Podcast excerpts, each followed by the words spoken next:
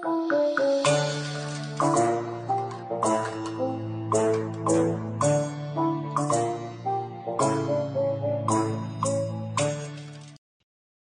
niin, veljet, kun kukaan muu ei puhu, niin minä puhun. Sillehän se täytyy sitten varmaan tämä homma menee. mennä. Tota, ensinnäkin se olisi jälleen lauantai ja olisi aika vähän kokoontua yhteen. Mikko on reportaasihommia tehnyt tuossa ja vähän painanut meille vähän pohjalle tuonne taustalle pientä tarinaa, mitä me ollaan tässä tutkittu jokainen omalla taholla.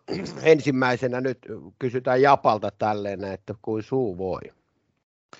No ihan hyvin voi suu kyllä, että kyllähän se on tota monen vuoden jälkeen, niin kun meet maskiin ja luulet olevasi parempikin jääkiekkoilija ja saat kiekon suuhun, niin kyllähän sitten paikkansa taas muistaa sen jälkeen. Ja, ja niin kuin vähän laitoin meidän someekin, niin kyllä tässä vakaassa harkinnassa on tuo kasvosuojuksella pelaaminen tulevaisuudessakin. Että katsotaan minkälainen taistelu tämän mun egon ja, ja tota, hyvältä näyttämisen jäällä kanssa ja sellaiselta sen kanssa taistelu menee, että käännynkö turvallisuuden puolelle vai, vai onko se ulkonäkö ja olemus ja ego niin iso, että tota, se häkki ei mahu tuohon naamalle. Että aika näyttää. No mitäs Mikko, mitä sun tähän jakson väliin, mitä ollaan näitä juttuja tehty, niin mitäs, mitäs kaikkea sulle on oikein niin tässä muutaman viikon sisällä tapahtunut? No ei tässä varmaan oikein ihmeempää olympialaisia yrittänyt seurata ja töitä tehnyt.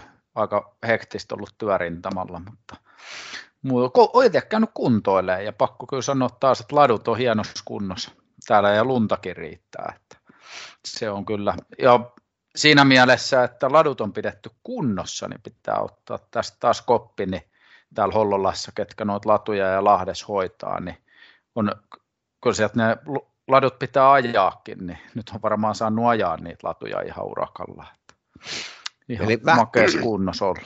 Eli vähän tälleen Iivon innoittamana uutta, uutta perinteistä tyyliä lähdetty repimään. Joo, siis kyllä, oman elämän Iivo niin sanotusti, Joo, että, ja, ja Pertsaa hiidetty enemmän tässä nyt, totta kai, se on se miesten laji.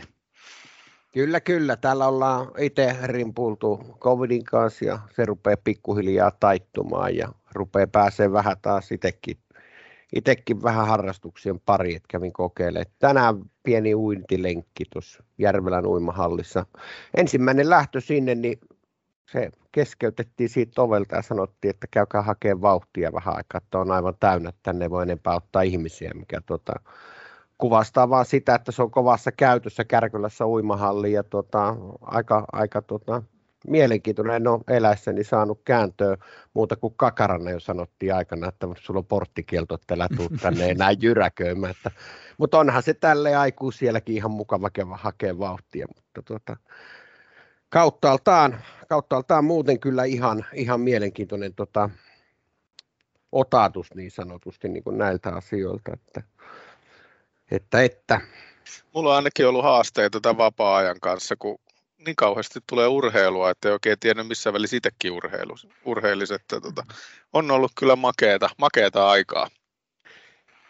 Joo, kyllähän noista olympialaisista ja näistä, niin niistähän me varmaan keskustellaan tuossa ihan lopuksi, mutta mä olettaisin, että meidän varmaan on hyvä tässä vaiheessa niin pyöräyttää tuosta Sulkakoski ladulle ja sen jälkeen mietitään pikkasen sitä Oskarin tarinaa porukalla ja pureudutaan sitten loppulähetyksessä vähän näistä olympialaisista, kun niitä ei ole enää kuin yksi, yksi päivä jäljellä, niin jos mennään sellaisella epistolla, niin miltä se kuulostaa? Joo, kyllä musta on kiva kuunnella, mitä siinä laskettelussa tapahtuu, että se on, mä odotan sitä oikein innolla. Antaa mennä vaan. All right, näin tehdään. Ja tervetuloa Varttikulman kuulijat taas langoille ja meillä on tällä kertaa ilo ja suuri kunnia saada Lahden hiihtoseuraa edustava Nastola suurimies Oskari Sulkakoski Varttikulman vieraaksi ja lajinahan on alppihiihto Oskarilla tosiaan ja tämä on sinänsä niin kuin tosi makea tilanne mulle lähteä vetämään tätä Varttikulmaa kun on saanut tuossa olla Oskarin lapsuus- ja nuoruusvaiheessa mukana tuolla Lahden hiihtoseura Alppiaoston toiminnassa ja kiva nähdä, kun Oskari on nyt tänä vuonna sitten preikannut tuonne maailmankappi-kuvioihin, niin mielenkiintoista kuulla Oskarin elämää tässä vaiheessa, että miten Oskarilla on mennyt. Ja tervetuloa Oskari. Kiitos Mikko. Missä sä tällä hetkellä oot? Mä olen tota, Itävallassa, Sankt Mihailissa. Meillä on täällä asunto, missä me asutaan. Niin, teillä on ihan asunto siellä ja onko koko talven ollut siellä nyt sitten? Mä tulin tänne joulukuun puolessa välissä. Mä tulin tänne Keski-Eurooppaan niin joulukuun alussa ja sitten meillä on tarkoitus olla tuonne maaliskuun, maaliskuun puoleen väliin ja maaliskuun loppuun asti täällä. Sitten tulla Suomeen. Joo, SM laskee ja muuta siinä vaiheessa Kyllä. sitten. No miten se on arki lähtenyt pyörimään Euroopassa ja ihan normiarki ja sitten nuo kisahommat vielä sitten siihen päälle? Arki on lähtenyt tosi kivasti. Tämä on vähän korkeammalla tämä paikka kuin Suomessa, niin tota, nämä kaikki toiminnot on vähän erilaisia silleen, että tota, niin palauttavat treenit ja muut, niin pitää ottaa vähän iisimmin, ettei tule tota, ihan niin paljon rasitusta. Treenit on mennyt tosi hyvin silleen, että meillä on, me ollaan tästä meidän harjoittelumäestä niin kuin 100 metriä tätä, meidän, meidän asunto on niin kuin 100 metriä tuosta mäestä, niin me päästään aika nopeasti siihen ja sitten muutenkin tuossa on valtatie ihan vieressä, niin päästään kisoihin liikkuu tosi nopeasti ja muutenkin. Ja paljon uusia kisapaikkoja on tullut nähtyä ja niin kuin eri, eri maissa ihan ja sitten myös tietenkin treenipaikkoja. Me ollaan niin kuin kierretty just tänään tota Juhan kanssa puhuttiin, niin 15 000 kilometriä ollaan niin kuin matkustettu autolla jo täällä Euroopassa, kun ollaan nyt oltu pari kuukautta kohta. Niin siis tähän mennessä. Ja tuo, mitä sä sanoit, Kyllä. että lokakuussa tullut sinne? Öö, no joulukuun alussa tultiin tänne Keski-Eurooppaan. Joo. Me käytiin siinä lokakuun lopussa, niin me tultiin tuota leville treenaa kuukaudeksi. Laskettiin siinä muutamat fiskisat ja mä laskin ne maailmankap esilaskut.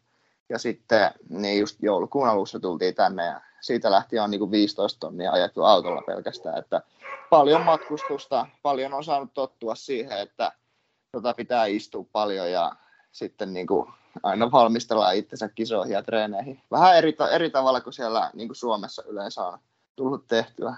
Joo, etäisyydet on ollut sen verran, no onhan ne Suomessakin pitkiä, jos Lahdesta Lappiin mm-hmm. ajaa, mutta ehkä vähän kuitenkin eri lailla.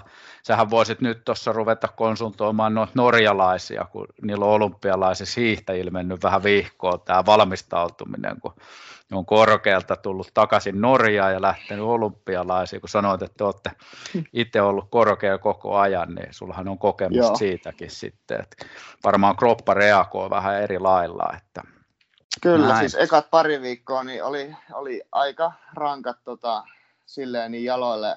Ei niin kuin, jotenkin ei kroppa ollut tottunut yhtään niin kuin siihen matkustamiseen ja just niin siihen, että oli kisoja tosi korkealla, niin oli, oli hyvin rankkaa, mutta siitä se sitten tottu. Joo. Kun hetken aikaa Meillä olisi, joo, kyllä. Mennään vielä tuossa loppuvaiheessa vähän sun tota, no, nykyhetkeä tuossa, mutta oli kiva vähän kuulla. Mutta siis sä oot laskenut maailmankapin osakilpaa. Monta maailmankapia starttia sulla alla nyt? Viisi. Viisi, kyllä. Se on kyllä, milloinkohan viimeksi ollut puikassa suomalainen mies maailmankapin laskijana, niin ei nyt ainakaan ihan pari kolmeen vuoteen ollut, että aika monen breikki siinä on ollut. Että, se on, että kuulijat ymmärtää, mistä on kuitenkin kysymys, että sinnekään ihan kuka tahansa pääse laskee sitten. Mutta tarkoitus olisi vähän, Oskari, käydä sun tota lapsuus- ja nuoruusvaiheen asioita läpi tässä ja tavallaan perehtyä, että mikä se sun polku on ollut nyt, kun sä oot se maailmankapissa preikannut ja maajoukkueen laskija oot, niin, niin, niin miten sä oot aloittanut liikkumisen ja harrastamisen lapsena? No kavereiden kanssa ulkoilulla, eri harrastuksilla ja no pyörämatkalla kouluun, niin siinähän se alkaa olla. Niin, tekin asutte sellaisessa paikassa, että paljon sinulla tuli ala-asteellakin kouluun matkaa siitä. Ei se nyt ihan no, sellainen, kuitenkaan. Niin, joku kolme, neljä kilsaa niin kuin suuntaansa. Joo. Mä muistan sen, että sä aika sitkeästi polit talvellakin kouluun pyörällä, että ei, ei helposti Joo. auto liikkunut, että muistan sen, kun teidän isäkin sitä puheli siinä. No mikä sut sai sitten tota, no, urheilu, tai no, onko se urheilua vai liikuntaa, kun lapsista puhutaan, mutta kuitenkin tällaiseen urheiluseuratoimintaan lähtee, niin mikä sut sai mukaan siihen? No iskä johdatteli tota, sinne Alppihiidon puolelle, että silläkin oli taustaa, paljon oli laskenut niin Keski-Euroopassa ihan vapaa-laskua ja silleen kavereiden kanssa pyörinyt ja sitten tota, päädyttiin sinne Messilään ja vähän sitten kokeiltiin pujottelua ja sellaista ja sieltä löytyi todella hieno porukka ja sitten siitä, siitä lähti niin sanotusti ura liikkeelle. Niin joo, siinä. Mitä muita lajeja sulla oli mukana siinä lapsuusvaiheessa ja nuoruusvaiheessa? Niin? Mulla oli yleisurheilua, maastojuoksua, jalkapalloa. No joo, siinähän ne aika lailla on, niin kuin, no. niitä tuli tosi paljon tehty. Joo, mä muistelisin, että sä olet jalkapallossa kyllä aika aktiivinen ja aina kun fudista pelaatiin reeneissä, niin olet kyllä aika, aika hyvä siellä. Jäänyt mielikuva siitäkin, että oot, oot, olit siinäkin hyvä ja sitten muistan sen, että sä olet alusta asti aika kestävä, eli jaksoit juosta. Eli kestävyyskunto oli hyvä. Mun mielestä se aina pisti vähän silmään jo siinä vaiheessa, että aika kovakuntoinen kaveri on ja sitkeä. Et se oli sellainen, mikä susta niin kuin lapsista asti huoku sieltä ja tuli esille. Kiitos. Miten sä tota, noin, Alppihiihtohan sulla sitten lajiksi valikoitu sieltä, mutta missä vaiheessa sä teit päätöksen, että sä rupeat alppihiihtoa nyt sitten harrastaa ja muut lajit jäi pois siitä? Se kuitenkin jalkapallo on aika pitkälle pelannut siellä sitten. Että... Joo, siis tota, peruskoulun loppuun asti, että sitten kun tota, piti tehdä päätös, että lukioon lähtö vai ei, ja sitten loppujen lopuksi päädyin sinne niin kuin Kuusamoon Ruka-Alppikouluun ja Kuusamon lukioon, niin tota, sitten jäi niin kuin muut lait pois ja se oli pelkästään alppihiihto. Että siinä vaiheessa se siirtyi siihen alppihiihtoon.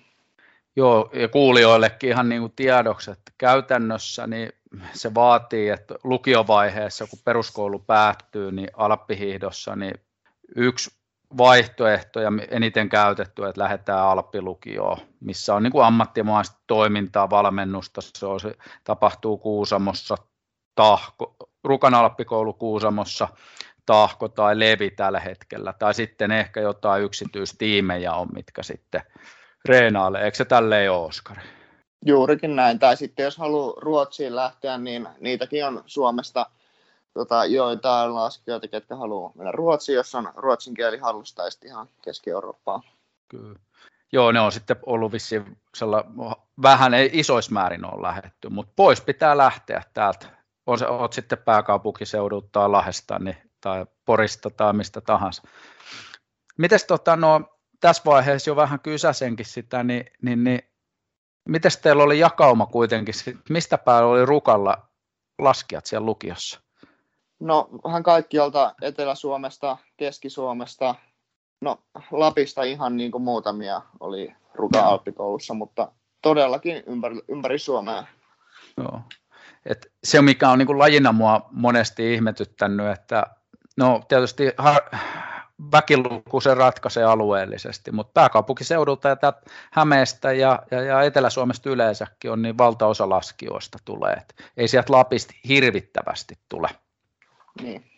No nyt ollaan siinä lukiovaiheessa sitten, kun tuota on vähän käyty läpi, sulla on monipuolinen tausta ja reenitausta siellä ollut ja olet aktiivisesti paljon harrastanut, niin, niin, niin milloin muuttuu alppihiihto sulle niin kuin silleen, että sä että tämä on mun ura, mä teen tästä nyt, mä tavoitteellisesti rupean harjoittelemaan?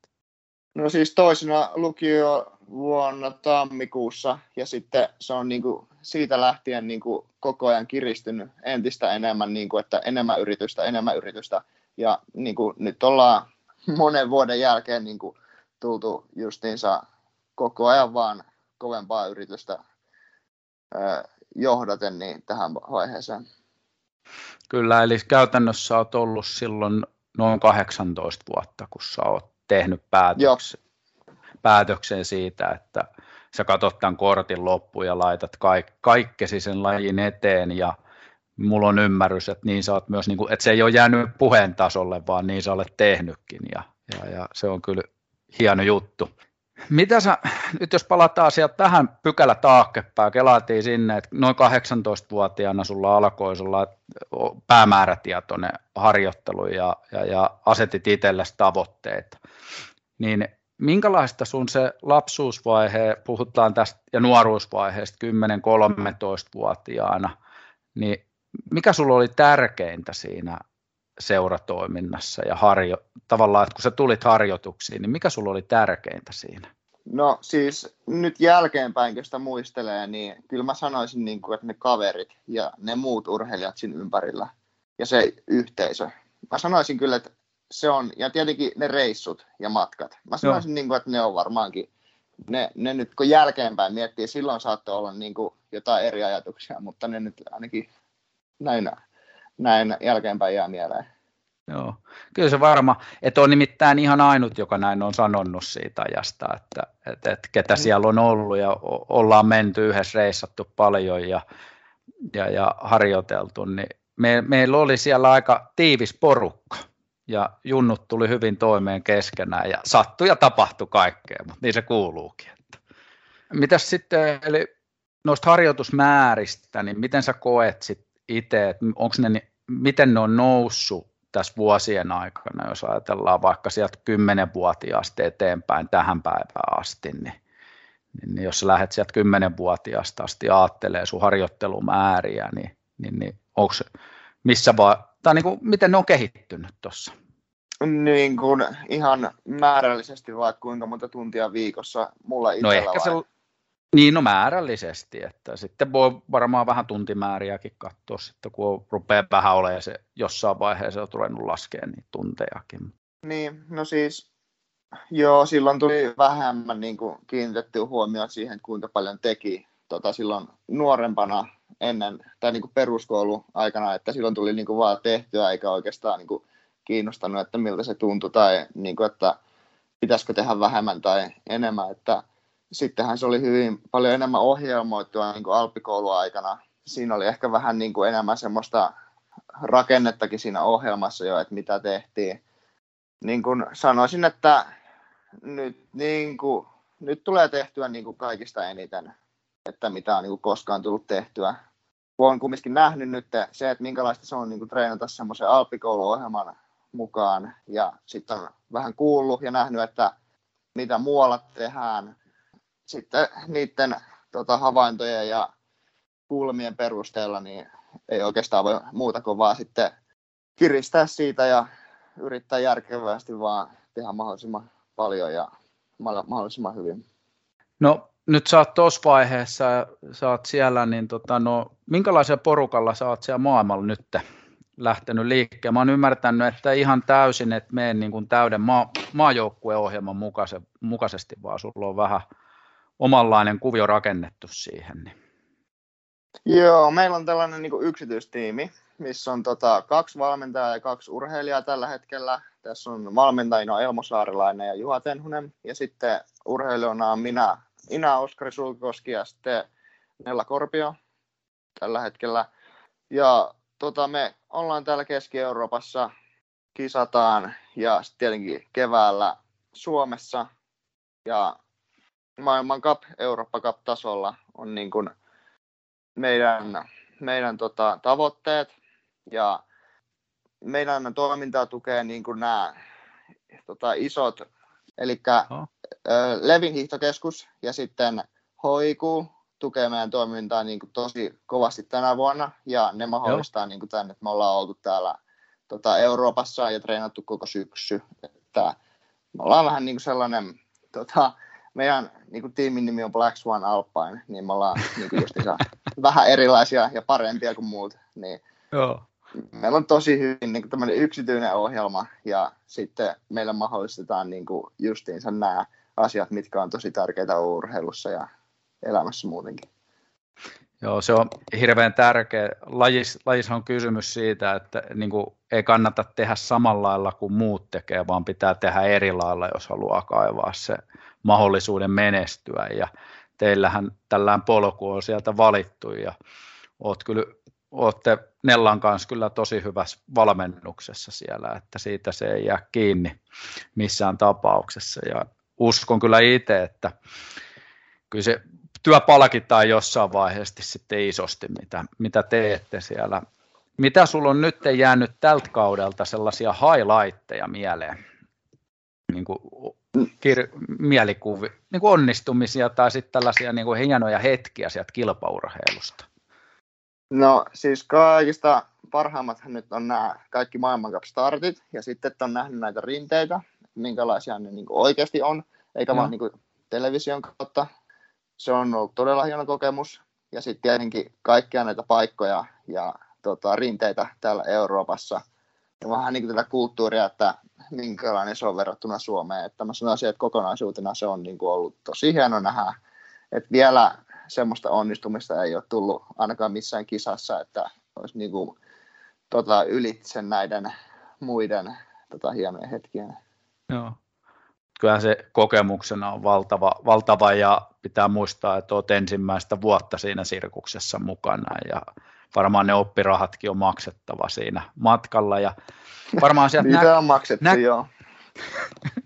mutta, tota, no, mutta sieltä varmaan näkee näitä sitten, kun pääsee lähet seuraamaan näitä huippuurheilijoita, muita, mm-hmm.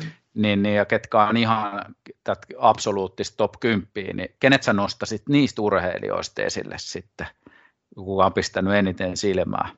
No siis, ei nyt kekaan yksi henkilö, mutta kyllä nämä, ketkä on oikeasti kiertänyt tämä sen kymmenen vuotta, niin kyllä se näkee, että on aika rutiinoitunutta, niin kuin, että ei ole paljon mitään stressiä tai, ja tie, tietää, niin kuin, että on ihan muutaman kerran, näkee, näkee niin kuin jo ulkopuolisena, että on niin kuin muutaman kerran käynyt näissä paikoissa.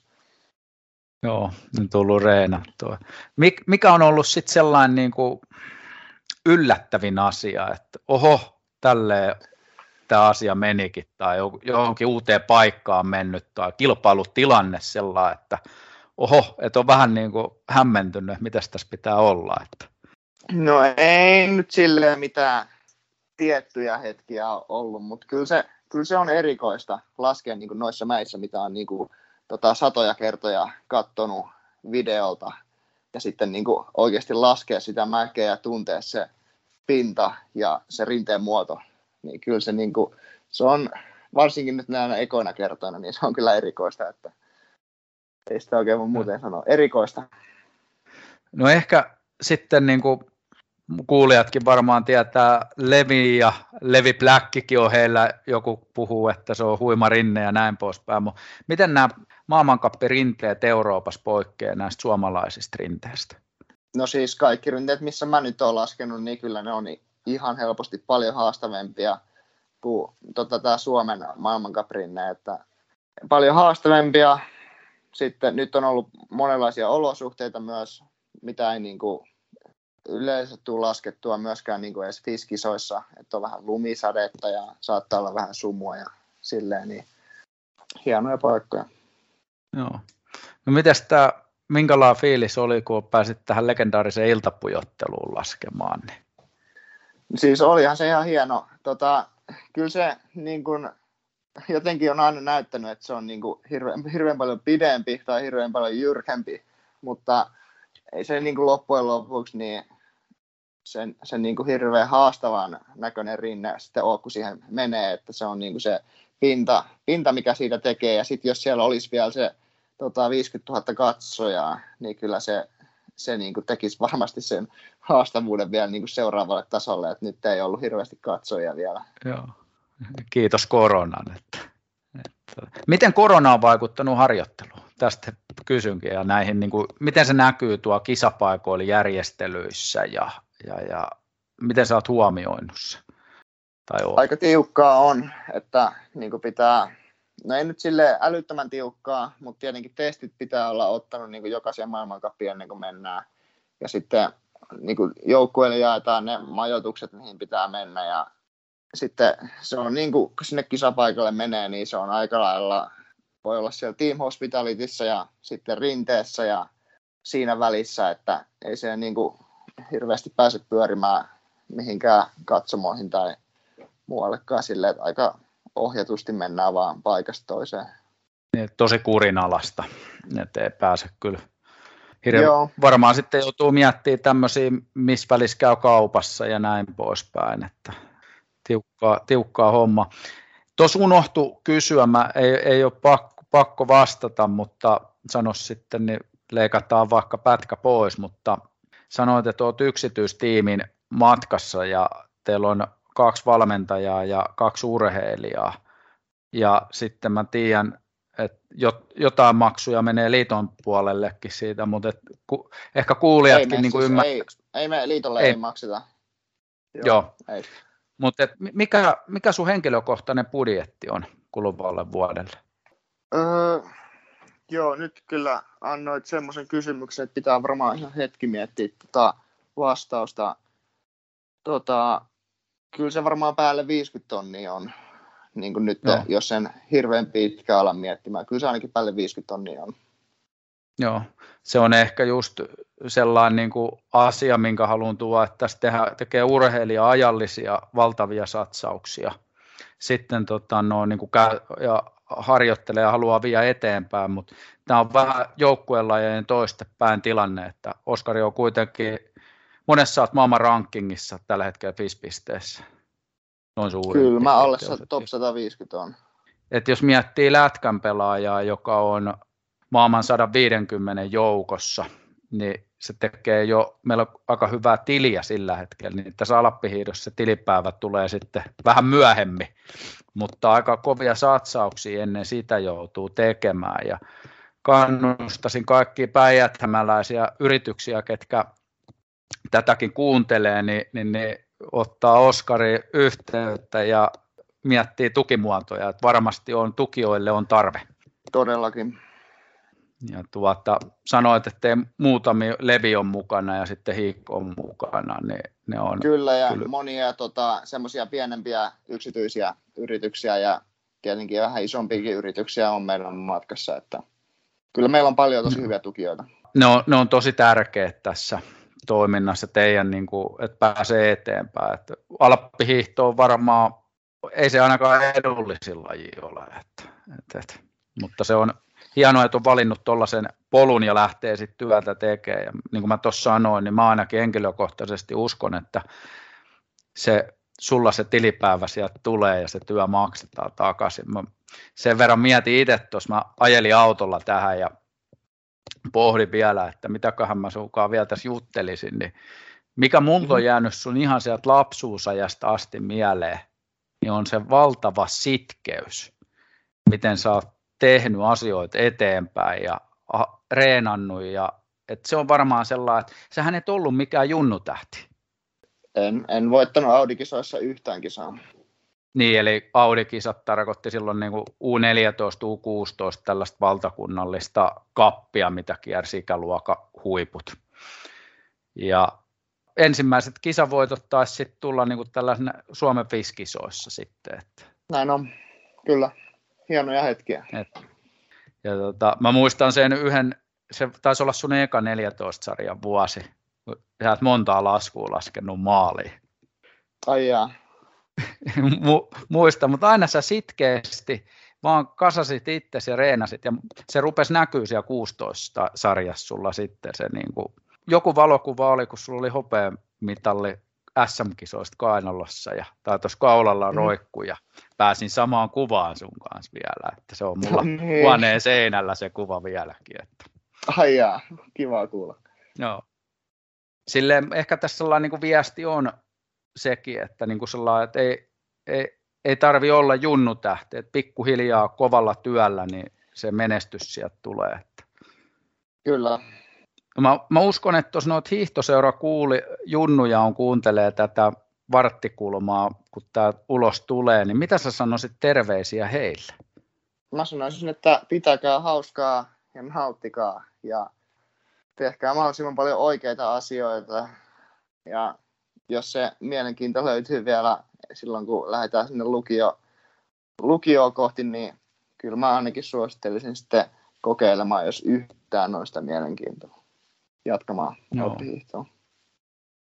Noi on kyllä hyviä noille nuorille hyvät ohjeet ja, ja mulle ei tässä vaiheessa Oskari enempää kysymyksiä tuu itselläni mieleen, että Mä oon tosi onnellinen, että pääsit tähän tiukalla aikatauluun. Paljon kello on muuten siellä tällä hetkellä?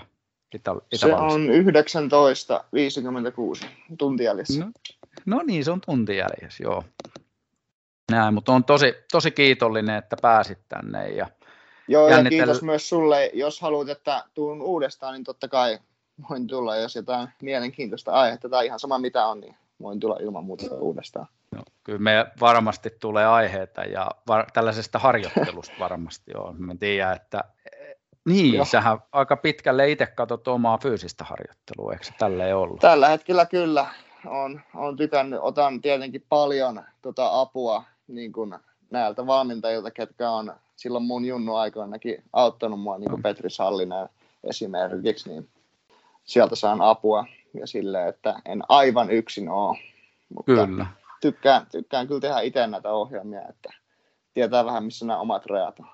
Joo, just näin. Ja se, sitten kun niitä joutuu miettimään vähän enemmän syvällisesti, tietää, että mitä varten mitäkin Joo. tehdään. Niin Kyllä, niin on, oikein se... syvällisesti jokainen pieni asia, niin siinä tuntuu, että tekee paljon ja sitten niin kuin tuntuu, että saa optimoitua niin kuin kaiken oikeasti. Se on, se on tärkeää.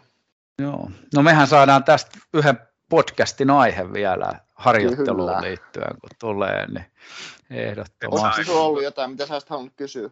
No noista oli niinku rinteen haastavuus. Et no kyllä mä tiedän, että jos se on jyrkkä ja pitkä, niin siinä on omansa. Niin. Ja liput, jos on tietyssä paikassa, niin se on hankalaa, mutta kun siinä on niin paljon muutakin. No siis mikä se, niinku, mikä, mikä siinä on, niin nämä on niinku, jonkun verran korkeammalla. Niinku, varsinkin kun Vallisär, niin se on ihan niinku, se on monessa tonnissa. Ja se mm. niinku, korkeusero tuo ihan sikana sitä rankkuutta, kun se on ihan niinku, jyrkkää koko matka startista maaliin, niin mm siinä on aika loppu. Ja sitten justiinsa, että ne pinnat on todella kovia. Niin kuin nyt, on, nyt ei ole joka paikassa ollut aivan niin kuin maksimikovat, mutta ne on niin kuin aivan jäässä. Mm. Siinä saa niin kuin olla välineet kohtuun niin kuin täydellisessä kunnossa, jos haluaa laskea kovaa. Ja sitten niin kuin justiinsa ne kulmat ja vauhit, mihin tullaan johonkin kumpuja ylityksiin tai sellaisiin niin kuin, tota, kohtiin, että se on vähän semmoisia omituisia niin kuin kohtia on tullut välillä, että niin kuin, ei ole aivan mitään tasaisen laskua, että saa vähän niin kuin miettiä, että kuinka paljon kallistaa ja niin kuin, miten, miten pitääkö tulla, niin kuin miettiä kuinka kovaa tullaan esimerkiksi tähän ja silleen. Niin, niin, niin ettei nouse sitten ilmaa tai tuu jotain ja... Niin, tai lennä jonnekin ihan... Niin, niin. Ja kun yleensä nämä on niin kuin, fiskisat voit vetää niin kuin ekasta kepistä maaliin niin, kuin niin suoraan, kun lähtee niin kuin aivan juureen. Että nyt tässä saattaakin tulla jossain kitspyhälissä niin sellainen, niin kuin, että tuohon kun vedät suoraan, niin lennät kaksi keppiä tuonne alas ja et saa tampata, koska se on kielletty säännöissä. Niin mm. sitten pitää ottaa jonkunlainen tota, pyöreämpi käännös siihen. Niin, niin, niin. Mm. No mutta just tällaisia siis niin kuin... Kiitos Oskari Tää, ja onnea menestystä. Se, missä on seuraavat Kiitos. kisat? Sen vielä kysy. Kysy vielä, Voi missä vitsi. oli seuraavat kisat? Nyt on kyllä paha kysymys, kun mä en osaa sitä tota, nimeä lausua, mutta jos mä tästä pystyn nopeasti etsimään.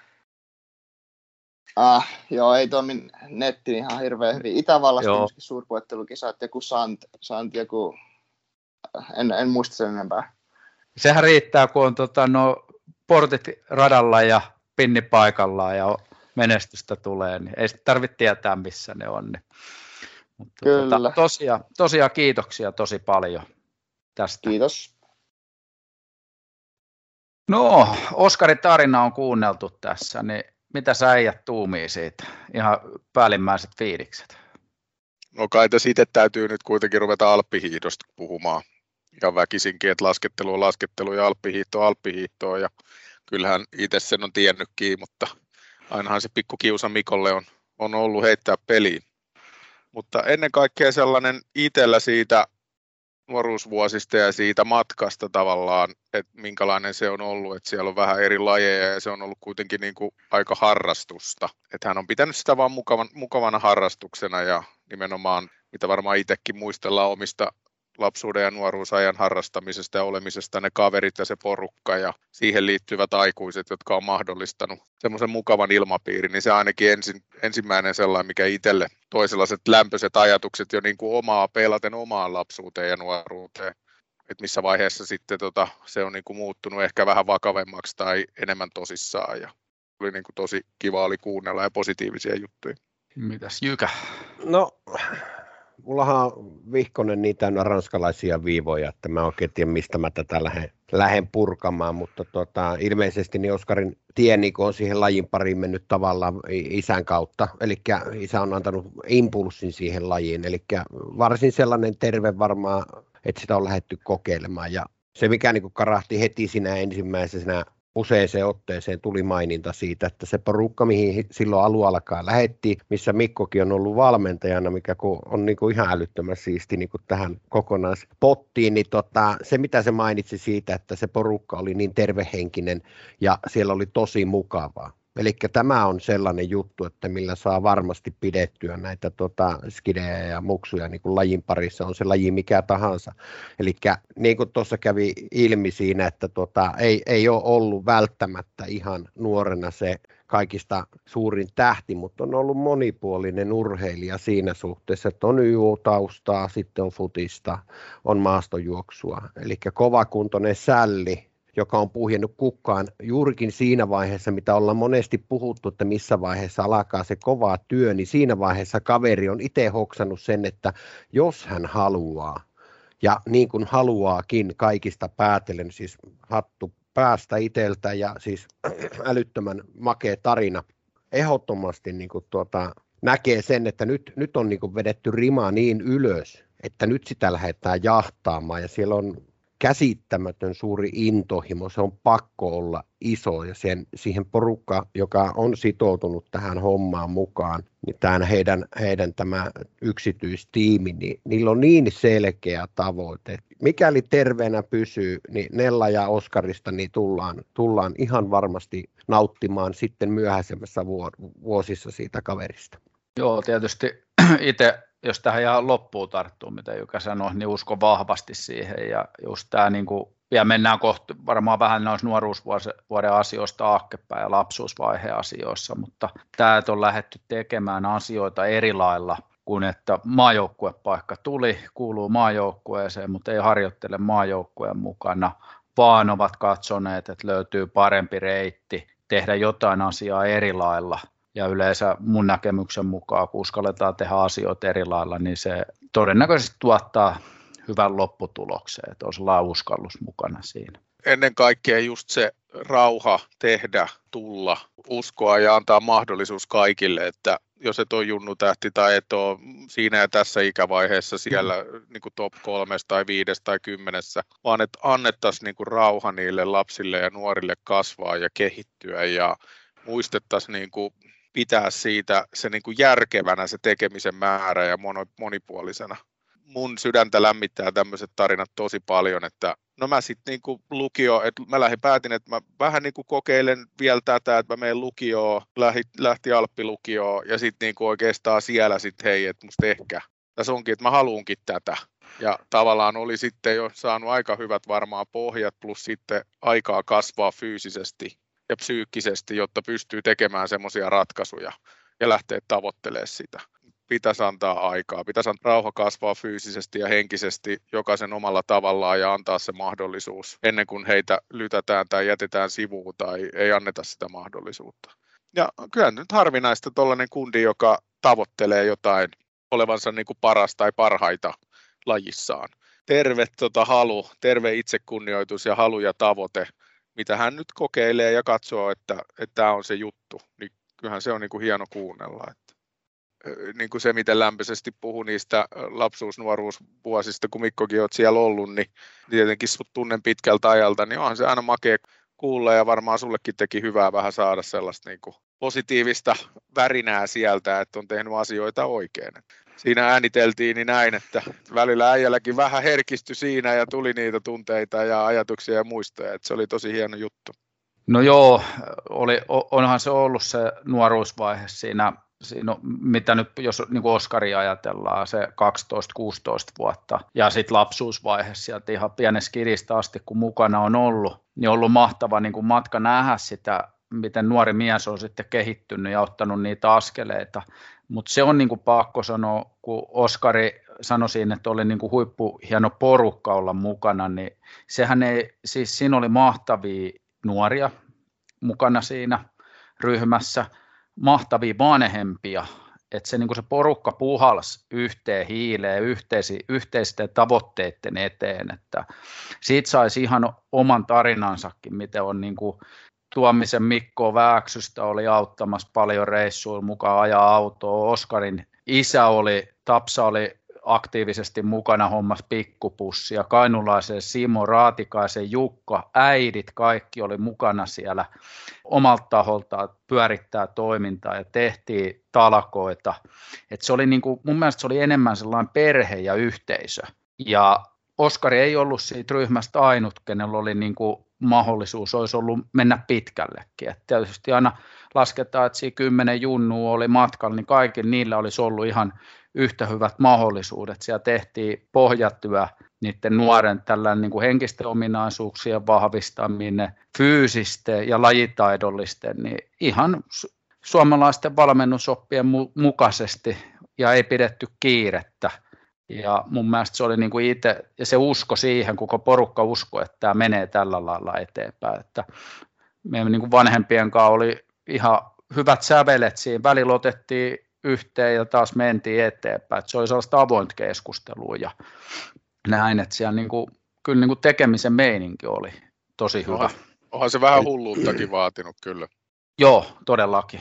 Niin, ja jos siellä on ilmaa putsattu oikein kunnolla, niin silloinhan se kuulostaa terveeltä, että se ei ole sellaista saatana kyre, kyräilyä se touhu. Ei, että, ei. että jos siellä on asiat niin kuin jonkun mielestä ollut väärin, väärin, niin se on tuotu julki ja jos on ollut perusteltua se toiminta sitä aikaisemmin ja se on sen jälkeen sitten kerran mutistu ja sen jälkeen se on hyväksytty ja se on menty näin, niin sehän vaan kuvastaa se, että se on ollut hyvä ydin, minkä kanssa on ollut toimia. Eihän siinä sillä lailla ole mitään. Mutta sitten niin tota, mua vähän jäi siitä niin kuin vielä, vielä niin kuin tuossa niin kuin Japakin sanoi, että se toinen lukiovuosi antoi sen pulssin siihen, että siirtyy ammattimaiseen työhön.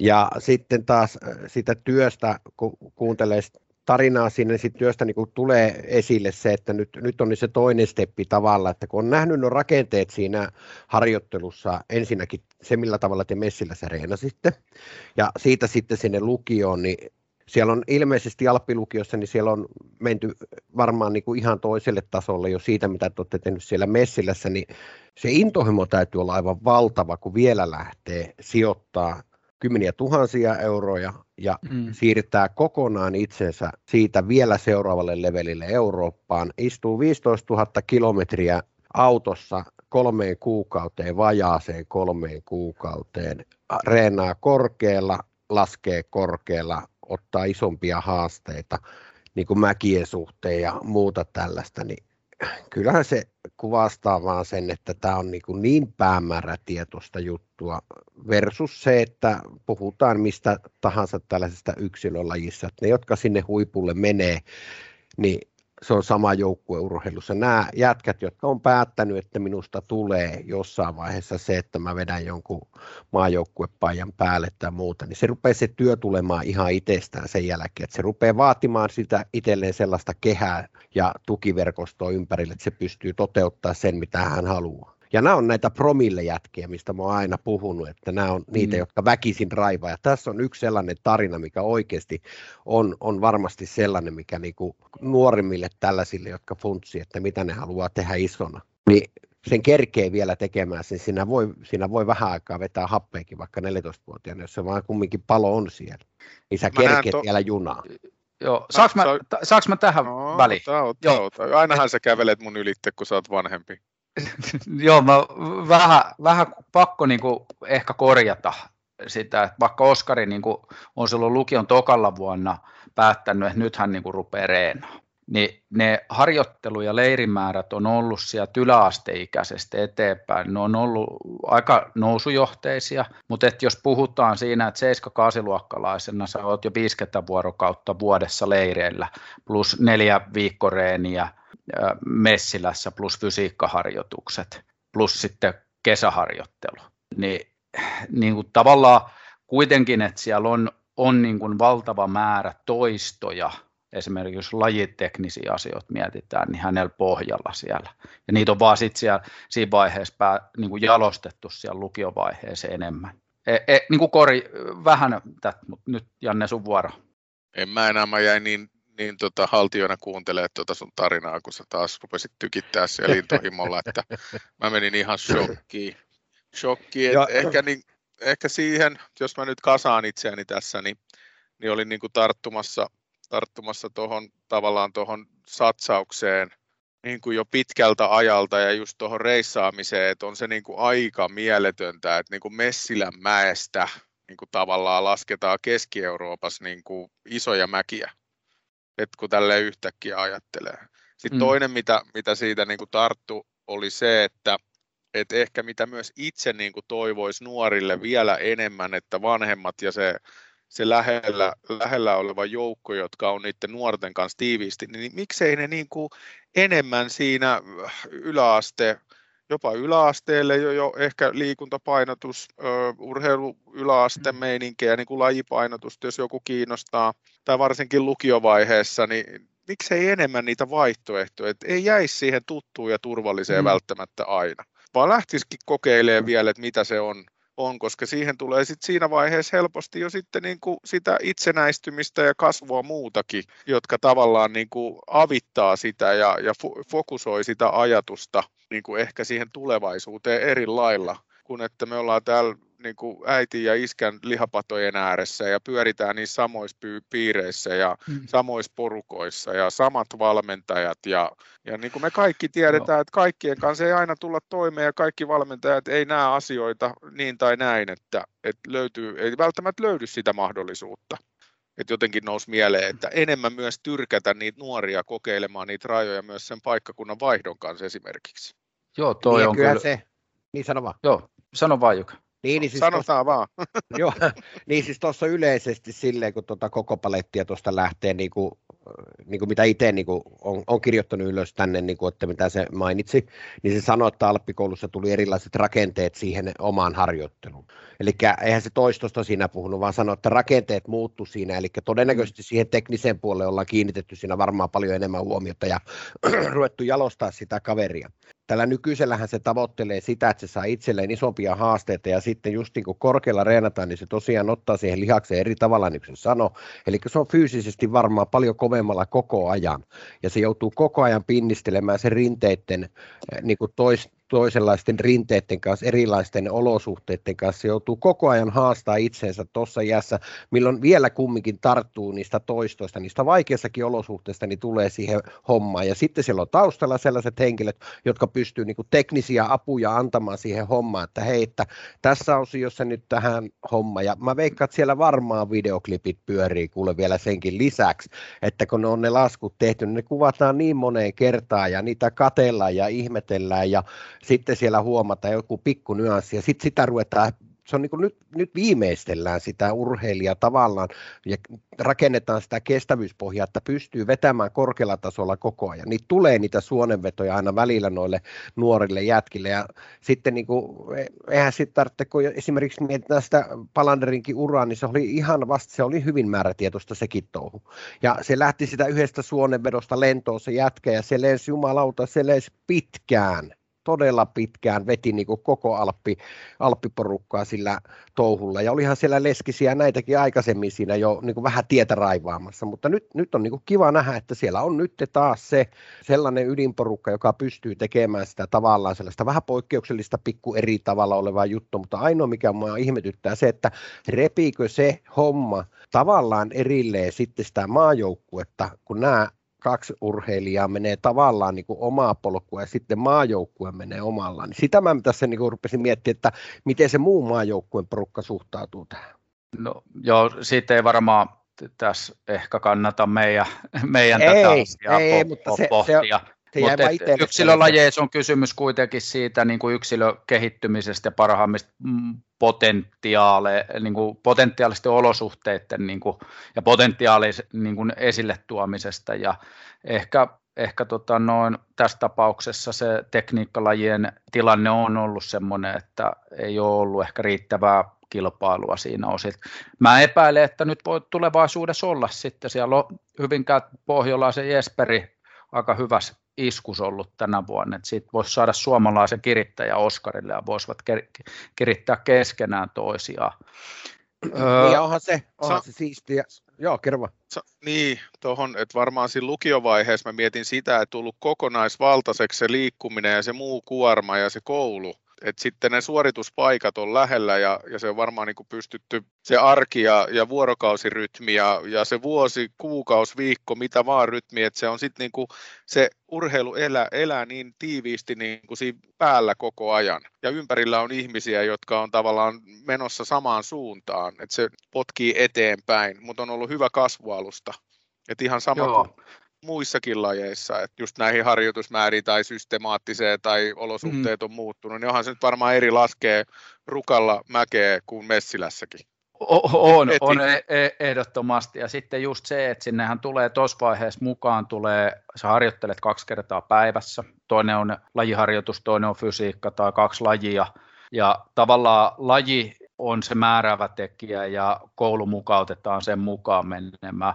Sitten kisat on pitkälti Pohjois-Suomessa, Pohjois-Ruotsissa, niin etäisyydet on lyhyemmät. Kaikki nämä niin kuin kuorma, mitä siitä tulee kuormaa siitä matkustamisesta.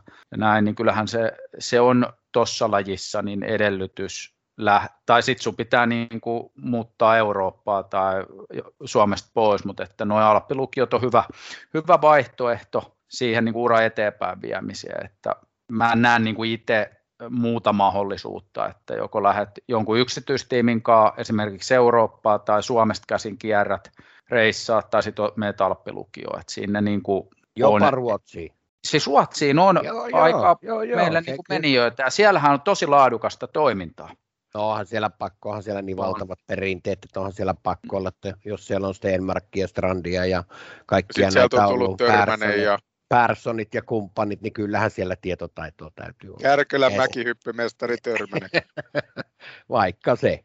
Mutta se, sehän niinku, ehkä Ruotsissa on semmoinen juttu, niin kuin tuot laji miettii, niin niistä kustannuksista, jos puhutaan, niin siellä on tie, noin pitkälti, niin kuin, eihän ne seurat niin kuin Ooressa reenaa tällaisissa kaupallisissa keskuksissa, vaan niin kuin Sturklinteni esimerkiksi, niin tosi makea rinne, hyvä rinne, niin se on kaupungin omistama, ja kaupunki antaa harjoitella siellä vielä ainakin 2016 olin paikalla, kun paikalliset junnut meni reenaan, niin siellä laitettiin hissit pyöriä rinteeseen valot päälle.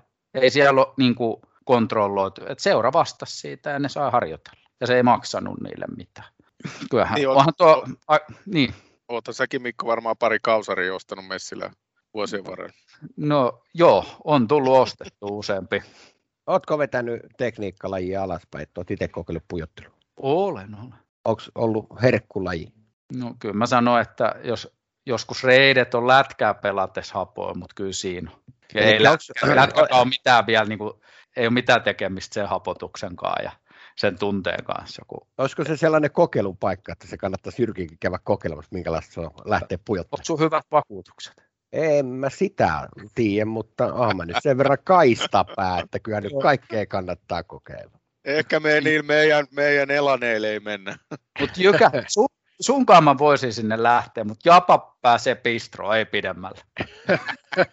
no se menee ottaa jo jälkeen. isomman suojakypärän. oh, mutta siinä voi olla ne nilkkarallitkin. Ai niin, joo. joo. Kyllä. Mutta se musta tuossa vielä niin kuin jotenkin se, se satsaus ja kaikki. Mietin itse tässä vanhempana mahdollistaa, niin kyllä niin, kuin niin iso käsi sinne vanhemmille Joo. menee taas tässä kohtaa. Kun miettii niitä, mä muistan vuosien varrella sunkin kanssa aina väliin, kun soitteli.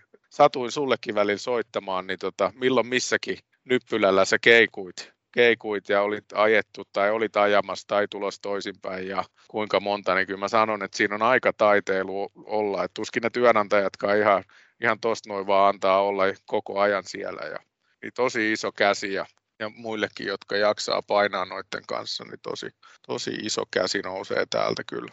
Joo, ja siistiähän no. siinä on vielä sekin, että tuota, Oskari on sen verran tervepäinen kaveri, että se on huomannut, että tämä varttikulma on sellainen, mikä laajenee koko ajan. Sehän lupasi tulla jo toiselle kierrokselle haastoihin mukaan, niin tästä on äärettömän hyvä lähteä kato rullaamaan lisää päin tota hommaa. Ja tästä jäi sellainen, niin on pakko nostaa, kun puhuttiin reenaamisesta kaikesta, niin onhan toi niin kuin poikkeuksellista ja makeeta, ja mikä mun mielestä niin kuin pitäisikin olla, että aika pitkälle, jos me mietitään huippuurheilijat nykypäivänä, niin ne itse hyvin paljon vaikuttaa ja tutkii sitä omaa harjoittelua. Joo. Ja seuraa sitä, jos ei ihan täysin itse tee, mutta on isossa osassa, eli se urheilija tuntee itsensä parhaiten, ei valmentajat niin hyvin välttämättä pysty sitä niin kuin reagoimaan ja, ja tunne niitä tunnetiloja ja urheilija ei välttämättä kerro aina kaikkea. Mutta jos sulla on terve tuollainen niin kyky ö, tutkia itseesi, katsoa niitä limittejä ja tavoitella välillä niitä limittejäkin ja, ja tehdä sen eteen töitä, niin onhan se ihan niin huikeeta kyllä mä sanoin, että Janne J. Saarinen, tota, 15-16-vuotiainen, kyllä mä yritin välttää ne kaikki ylimääräisesti, mistä vähän tuli, tuli tota hiki tai, tai vaikka vähän paha olo et ilman, koska mä teen täällä teidän kanssa tätä varttikulmaa, enkä ole, ole siellä tota, Alppirinteen laskemassa tai, mm-hmm. tai jossain muualla. No tuleehan sulla tässäkin hikiä, siinä on mikään. Näkeekö? Mutta mut toi, toi pointti, mitä sä otit Janne esille niin kuin Oskarista, että hän niin kuin suunnittelee itse omaa harjoittelua, niin kuin varsinkin se fysiikkaharjoittelun osalta ja näin, on siinä niin kuin itsensä herra niin sanotusti, kuuntelee ja kyselee ihmisiltä neuvoja, vinkkejä, mutta on itse niin kuin kuuntelee omaa kroppaansa ja miettii, mikä siihen sopii missäkin tilanteessa parhaiten, niin mun, se on niin kuin edellytys nousta huipulle laji kuin laji, että sä niin kuin otat sen vastuun siitä itse siitä omasta harjoittelusta. Ja eihän ne valmentajat ole niitä, jotka siellä niitä vesitansseja tanssii ja motivoi koko ajan, että sun pitäisi niin kuin herätä. Ja kyllä se pitää lähteä sieltä sisältä. Valmentaja miksei, mulle, mik, miksei mulle tuota sanottu niin kuin 25 vuotta sitten, ei mitä 30 Jan, vuotta sitten? Niin ja niitä neuvoja, Janne, mä oon miettinyt samaa. Sanottiin niitä Janne sulle, mutta kun sä olit oman tien kulkija silloin nuorena, sä halusit mennä your own way, ja se on ihan sama. Sä et hoksannut, että nyt tulee very valuable information, niin sä olit silleen, että what the fuck? Jätänkö nyt sanomatta sitten ne valmentajat, kenen kanssa on työskennellyt vielä? No älä, älä, älä, älä, älä, älä, hei, jätetään se siitä pois.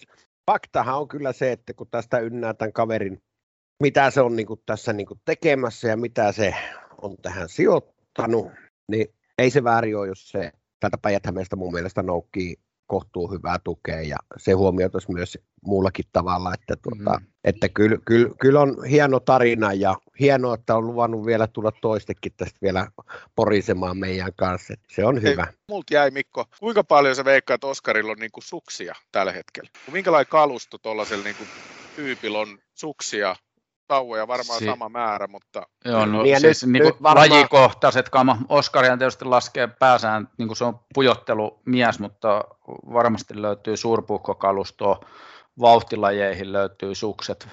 Veikkaa siitä niin kuin pari kolme pujottelus on pakko olla varmaan sellainen joku 10-15 pari suksia. Sitten jos mä sanon kolmesta viiteen suurpuikkasuksia pareja löytyy sieltä vauhteihin löytyy kyllä sukset kanssa. En mä tiedä lukumäärä osaako mä nyt tästä niin kuin silleen sanoa. Ja sittenhän siinä on se etu, että Oskarin niin tämänhetkiset valmentajat, niillä on erittäin hyvät suhteet suksivalmistajiin ja sieltä saadaan, niin kuin, koska kalustolla on ihan älyttömän suuri merkitys, niin sieltä saadaan sitä priimaa kalustoa, että se ei ole ihan sama kuin J. Saarinen menee ostaa Atomikin tehtaat, että mä haluan maailmankappisukset, mm. niin et sä saa sellaista niin kuin ne. Ja sitten siellä urheilijoiden välilläkin on niin kuin arvot. se tyyli varmaan, niin kun mietitään luistimet, mailat meillä, jos ruvetaan hiomaan tavallaan, niin kyllähän se tarvii olla, olla niin kuin sen yksilölliset siinä kohtaa. Ja nyt niin kuin Oskarilla on sellaiset niin kuin coachit, ketkä siinä niin kuin on ne suhteet kunnossa siellä. Ja, ja ymmärtää varmaan. Ymmärtää, Tenhusen Juhani, ihan huikea osaaminen kaluston kanssa. Tietysti valmennusosaaminen on kanssa, mutta se on isossa osassa ja intohimolla suhtautuu siihen hommaan. Ja, ja veikkaan Jykä, että meillä me kun laitettaisiin oikeat vehkeet, meillä olisi sääret poikki. Ei, tällaiselle ruumiin rakenteelle, mikä mulla on, niin siihen on mahdotonta löytää oikeanlaista kalustoa. Mä oon ihan, ihan varma, että siinä joutuu jonnin verran käymään tehtaalla itsekin jo näytillä, että ei helvetti, tolle pitäisi jotkut kepit, keppiä välistä menevää työkalu löytää, niin kyllä siinä on aika kova homma. Jees, eiköhän tämä tota, Oskariosuus ole tältä osin taputeltu, jääkö jollain vielä jotakin sellaisia juttuja mieleen Oskariin liittyen? Ollaanko me, ollaanko me niin sökö tämän homman kanssa ja odotellaan seuraavaa kertaa, kun lähdetään uudestaan SM-kisojen jälkeen esimerkiksi kyselemään, että miten se omasta mielestä meni ne SM-kilpailut. Siinähän se varmasti helppoa sen kanssa porista, kun se tulee ihan fyysisesti Suomeenkin. Siinä on varmaan Mikon paikka hyökätä sinne paikan päälle. Se on tuollainen pikku etä tuota, toimittajamatka. Ja kyllä mua siis kiinnostaa, mä ehkä tässä kohtaa myös se, kun hän oli kiinnostunut tulla meille tuosta reenaamisesta ja noista puhuu, että olisi ihan kiva, kiva kuunnella sivusta, kun ne Mikon kanssa painaisi vähän, vähän puisi niitä asioita, että voisi itsekin oppia jotain. Joo, mikä ettei, mikä ettei. Se voisi olla ihan paikallaan. Tota, sen verran vielä nyt, kun on vuoro, vuorokausi näitä olympialaisia jäljellä ja ollaan tässä nyt varmasti kaikki vesikielellä tätä jääkiekkoa seurattu huomenna finaalipeli Venäjää vastaan. Japa, mitkä on odotukset finaalipeliin? No mä toivon, että Suomi vie ihan sydämeni pohjasta, koska siellä on sellaisia pelaajia, jotka on painanut jo aika pitkään tota hokia ja Jalonen jakaa mielipiteitä ja itsekin on, on joistain asioista ehkä eri mieltä ja ei näe asioita samalla lailla, mutta toisaalta Make olisi hänellekin semmoinen niin viimeinen pyristys, pyristys ja siitä kannu himaa ja, ja sitten katsoa, mitä tulevaisuudessa tekee. Että, ää, jos Suomi pelaa, pystyy pelaamaan sitä niiden uskomatonta omaa peliä, missä ne pysyy koko ajan, niin, niin hyvät mahdollisuudet on ja, ja pystyvät tarpeeksi pitkään pitämään sen, että venäläiset ei, ei tee maalia tai, tai saa sitä semmoista intoa ja iloa, niin sitten meillä on niin kuin tosi hyvät mahdollisuudet. Mutta Venäjän Mikko? karhu on paha. Se on aina paha. Mitäs Mikko? Niin, mä viime muut veikkaukset tässä onkin kisojen aikana mennyt aika, ei ole ihan puikkoihin mennyt, Saksakaan ei ottanut pronssia kisoista, mutta tota, noin, noin, noin, Ai, oliko sä veikannut Saksaa? Mun mielestä mä en ollut onneksi Joo. veikannut. Mulla oli joku... Joo. Onneksi mä en ole kuullut siitä, siellä, missä siellä on, kertaakaan. Siellä on, siellä on pari Söderholmin miestä siellä toisella puolella kanavalla. joo, joo, mutta... Ei, mulla oli Slovakia ja... Saksa on noussut, ei jumalauta. Sitten mä sanoin, että se Junnu voittaa maalipörssin, se oli ihan selvä juttu. Niin. Tota, mutta nyt tähän niin kuin itse asiaan, niin Japa tuossa nyt paljon sanokin, ja mä sanoin silloin viime jutu, että mä niin kuin mä uskon, että nyt se on sen, niin kuin se jytkyn paikka. Ja mä tänään kattelin, noita, kattelin edellisiä olympialaisia. 88 hopeeta, 92 tota, no, Albertville se ei onnistuttu, 94 pronssia yhdellä hävityllä erällä koko turnauksessa, 98 Nakano pronssia, 2002 Salt Lake ei mennyt ihan putke, oliko sitten Vancouveri 2006, vai miten ne nyt menikään, sieltä tuli pronssia, että tässä on niin muutamia, sitten nuo Etelä-Koreasta ei tullut mitalli. Mutta mä niin uskon, että Suomi on aika lailla olympialaisten kestomenestyjä ollut tässä, niin mä niin pohjaisin siihenkin väitteen, että nyt on se aika. Mutta kova haaste tulee Venäjästä. Venäjä ei ole nyt tyypillinen venäläinen joukkue, vaan siellä on pelaajia, ketkä laittaa joukkueen eteen itseensä. Vähän sellaisia suomalaistyyppisiä pelaajiakin joukossa. Ja tämä luo sellaisen, katsotaan miten käy, mutta kova peli tulee, helkotti. Niin, katsoo sitä valmennusta Venäjällä, että ketä siinä on siinä organisaation takana, niin tota, ei se sattumaa ole, että siellä on Fedorovia ja tällaista porukkaa siellä johtoportaassa, joka on tätä tehnyt ja Sahnovia ja tällaisia siinä penkin takana. Eli ne on varmaan hyvin pelaajaläheisiä valmentajia ja nyt on niin kuin hieno nähdä, että siellä ei ole niin kuin varsinaisia isoja tähtiä, jotka siellä vetää pepsiä kesken peliä ja naureskelee ja mm. hiittelee, vaan se on todella työläs jengi. Että ne tekee todella kovasti töitä sen joka vaihon aikana ja puolustaa hyvin ja mm. on, on, on niin kuin sitket, armoton taisteluhan siitä tulee, mutta onneksi on sen verran univeleikka, että mä en nuku enkä edes katso finaalia ja sitten heräilesin kymppiä aikaa katsoa, miten se on mennyt, mutta kyllä mä veikkaan, kyllä se, koko yön. Ei, kyllä sinne on vaan, kyllä se on kammettava siitä. Ää, yksi kysymys, Mikko, kun sä tuot puikkaa katot, niin mitä mieltä olit periaatteessa, kun Japa sanoi siitä, että aika vähän tulee tietoa siitä, että tota, ei, ei niin kommentoida sitä sitä tota, rinteen vaikeutta, niin nythän on, nyt on pakko sanoa, että kun Palandri on ollut noissa lähetyksissä niin kuin tuota kommentaattorina, niin kyllä sieltä tulee muuten ihan älyttömän paljon siihen rataan liittyviä juttuja ja sellaisia nyansseja siitä, että mä oon pitänyt sitä aivan järkyttävän kovana kommentaattorina vielä. Vai Joo, mitä? siis mun mielestä tuo sellaisen lisän sinne niin kuin kuvaamaan niiden niin kuin rinteiden haastavuutta, kun ethän sä näe televisiosta, sä et näe jyrkkyyttä, sä et erota vauhteja. Et kyllä mä sanoisin, että aika monen kannattaisi mennä vaikka tiistai-iltana Messilää katsoa, kun Messilä hiihtoseuran junnut laskee reenaa ketussa, niin ymmärtäisi sen, niin kuin, että tavallaan sen ehkä katsoo sit rinnettä, joku katsoo, että tämäkin niin kuin voi näyttää jyrkältä jo, ja niitä vauhteja, mitä siellä on. Ja sitten kun mennään niin kuin 40 kertaa haastavampaa olosuhteeseen, niin, ja mikä on, vielä, mikä on vielä aivan jäässä niin. jostain kohtaa, mikä niin kuin Kyllä. käsittämättä. Ja kyllähän niin kuin varsinkin niin kuin melkein edellytys on, että pitää olla jäässä se pohja. Että kyllä ne pitää suksen ollut lumi, lumiolosuhteetkin hieman erilaiset? On ollut, niin kuin ainakin Joo. hiihtäjät on puhunut, niin varmaan ihan sama pätee sinne rinteillekin, että se lumen koostumus on niin kuin erilainen. Joo, siis on varsinkin vauhtilajeissa, niin vaatii sen, kun suksi menee paljon pohjalla, niin, niin, niin sen, että se huomioidaan se lumen tyyppi ja tietysti kaikki voittelut, kuvioinnit, minkälainen suksi valitaan ja näin. Kyllä se, kyllä se aika lailla sellaista hifistelyä on sitten. Kyllä mä edelleen toivon niin kuin enemmän semmoista niin kuin selkosuomen, että et se monesti noissa, jotka sitä laskee tai on laskenut ja on hirveän sisällä, niin se on semmoista niin kuin siihen liittyvää se sanasto osittain. Mm vähän enemmän niin kuin aukasta, aukasta sitä, mutta tota, joo, kyllä, kyllä on ollut kiva selostuksia kuunnella, se on totta.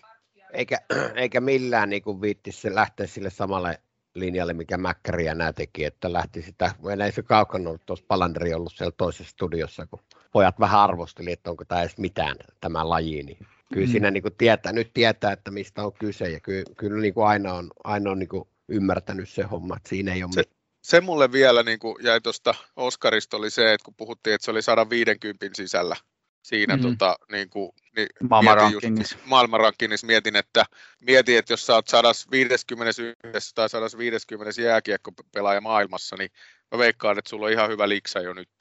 Niin, se on totta, kyllä. Kun toinen painaa niin kuin, tavallaan se palkinto tai, tai se rahallinen korvaus tai ne palkintorahat ei välttämättä vielä ole sellaisia. Kyllä, Joo, ei siinä mitään. Tästä on hyvä fiilistellä miesten puikkarivoittaja Noel Clementin ja Petra Vlahovan suorituksilla, että siinä oli olympiavoittajat tänä vuonna ja, ja, ja ne on kovia tyyppejä, ei siinä auta mikään. Ja, mutta veikkaisin, että kahdeksan vuotta kun mennään eteenpäin, niin meillä on siellä muutama suomalainen vetämässä tuossa kisoissa mukana. Että ei Mikäs välttämättä me neljän vuoden päästä, mutta kahdeksan vuoden päästä niin on ainakin, siltä näyttää ainakin mun mielestä tällä hetkellä pohjalaiset ja kumppanit siellä taustalta nousee kovaa kyytiä. Uskon vahvasti, että saadaan hyvä pöhinä siihen. Mikä tota, mikäs meidän veikkaustilanne on, Mikko? Jätetäänkö seuraavaa kertaa vielä, kun on saatu kaikki viimeisetkin rypistykset? Niin, no siis, eikö tämä ole aika Hei kun hei, on naisten hiihto vielä voi tuoda mitallia. Sitten oltaisiin kahdeksas mitalliskisossa. No, no katsotaan, naiset... otetaan seuraavalla kerralla spekuloinnit siihen. Joku, jokuhan oli puhunut jostain niin kuin seitsemästä mitallista, muista kuka se oli. Taisi olla minä vissiin. Mulla, mulla meni vähän ohi, mutta mulla, tuota... mulla on aika saletissa se seitsemän jo kyllä tulollaan tuolta, vaikka on moni pettänytkin sen verran, sen verran on pakko sanoa, että sellaiset, mistä niinku tavallaan odotti, että voi tulla, niin jäi vielä tulematta. Että, niin kuin mä sanoin, jos pöljäpäivä on niin 13 ja sitten kumminkin seitsemän, niin kyllä nyt aika lähellä on. Aika lähellä on muuten ihan loppuun. No ei ne ole samalla kymmenluvulla, mietin nyt vähän kuitenkin. niin. No niin, Sulla oli niin iso haitari siinä, että joku sun väliin kuitenkin. Seitsemän tulee ja jos pöliä, niin 13. Ei, ihan sama kuin mä olisin saanut yhden ja kymmenen väliin, niin me oltaisiin oltu ihan samoilla kaljoilla kuin Ja seitsemän, seitsemän tulee. Just Vähintään. Näin. No niin, viikon nosto. Mikko, monta nostoa? Yksi. Mulla ei oikein hirveästi, kun mä seurannut noita olympialaisia, mutta ulkoliikuntamahdollisuudet päijät on erittäin hyvät.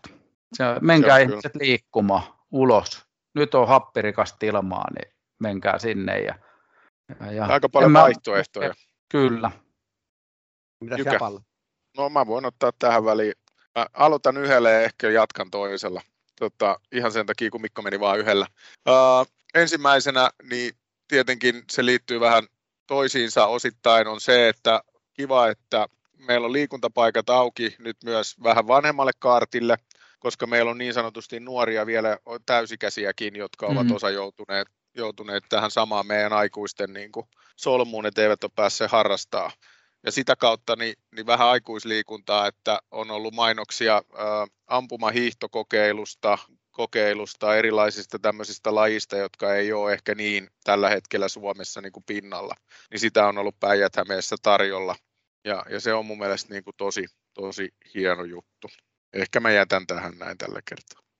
Mä otan, mä otan sen sillä lailla, että tuota, on mun mielestä ollut ihan äärettömän hieno nähdä, että Salapausselain kisat on nyt viikon päästä. Joo. Ja nyt on, nyt on opiskelijoille jaettu niitä lippuja, että pääsevät niin kuin for free, for free katsomaan nyt näitä suomalaisia huippuja, maailman huippuja tuolla ja sydämestäni toivon, että, että mahdollisimman moni vanhempi vielä tarttuu tähän olien korteen ja käyttää niitä mukuloita siellä, koska meillähän riittää meille kolmelle, että jos vaikka näistä kävijöistä sanotaan, että prosentti saisi kiinnostuksen lähteä hiihtämään ja rupeaa harrastaa sitä lajia tai mäkihyppyä tai mitä tahansa, niin se on valtava määrä, jos no. siellä on paljon, paljon lapsukaisia. Että mun mielestä äärettömän hieno, hieno ele nyt, että nyt on niin kuin annetaan, annetaan puitteet siitä, että nyt saa mennä kisoihin ja tulukaa ihmeessä ladulle ja että tämä oli mun mielestä ihan ehdottoman hieno, hieno, hieno homma.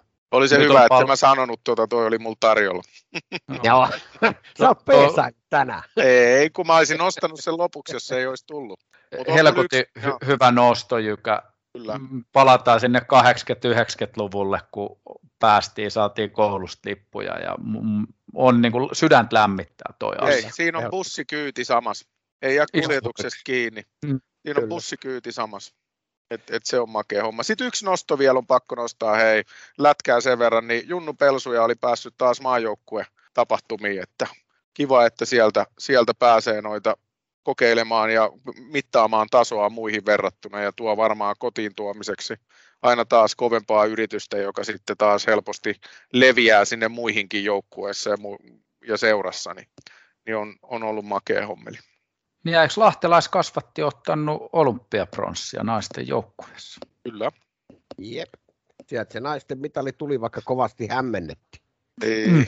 Niin, ja tuleehan oli. siellä miesten mitallikin periaatteessa. Niin, ja no minimihän on tehnyt. Huomna. Niin, ja onhan ne minimin tehnyt, mitä mä sanoin. Olisin pettynyt, jos se ei olisi finaalissa. Ei, älä nyt höpötä, ei tota jaksa enää kuunnella. Tietäjä tai taitaja. Hard to say. Ai tietäjät tietää, legendaarinen. Mm, kyllä. Just näin, ei muuta kuin. Hyvä. Hei, ei mitään. Jos ollaan näillä hyvät, niin jäähän ottelemaan tuossa seuraavaa, mihin suuntaan lähtee kääntymään tarinat ja puristellaan tuo aamunen finaali tuosta pois ja katsotaan seuraavalla kerralla, että miten se oikeasti sitten meni. Joo, ja Mikko ah. rupeaa nyt Jykälle katsoa niitä varusteita sinne. Laitetaan puikkarinteeseen vielä tuolla uholla, niin mäkin, mä, tuun, mä jään sitten pistroon, niin kuvaatte sen, mä voin pistrosta katsoa. Ja voikaan sen kuvata, ei katso nyt, siis 75 sentin välissä pieni keppiväli, maksimi 13 metriä, mitä saa laittaa, niin why not, you should try it, niin sitten tietää, mistä puhuu. Eikö se näin Eikö se sano aina, että suora linja? Mitä suorempaa linjaa löytää?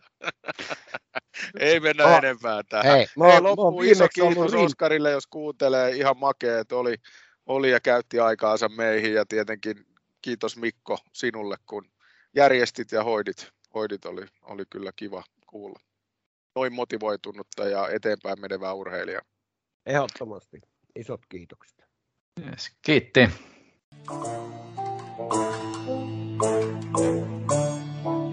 On laskettelua ja on alpihiihtoa. Kyllä.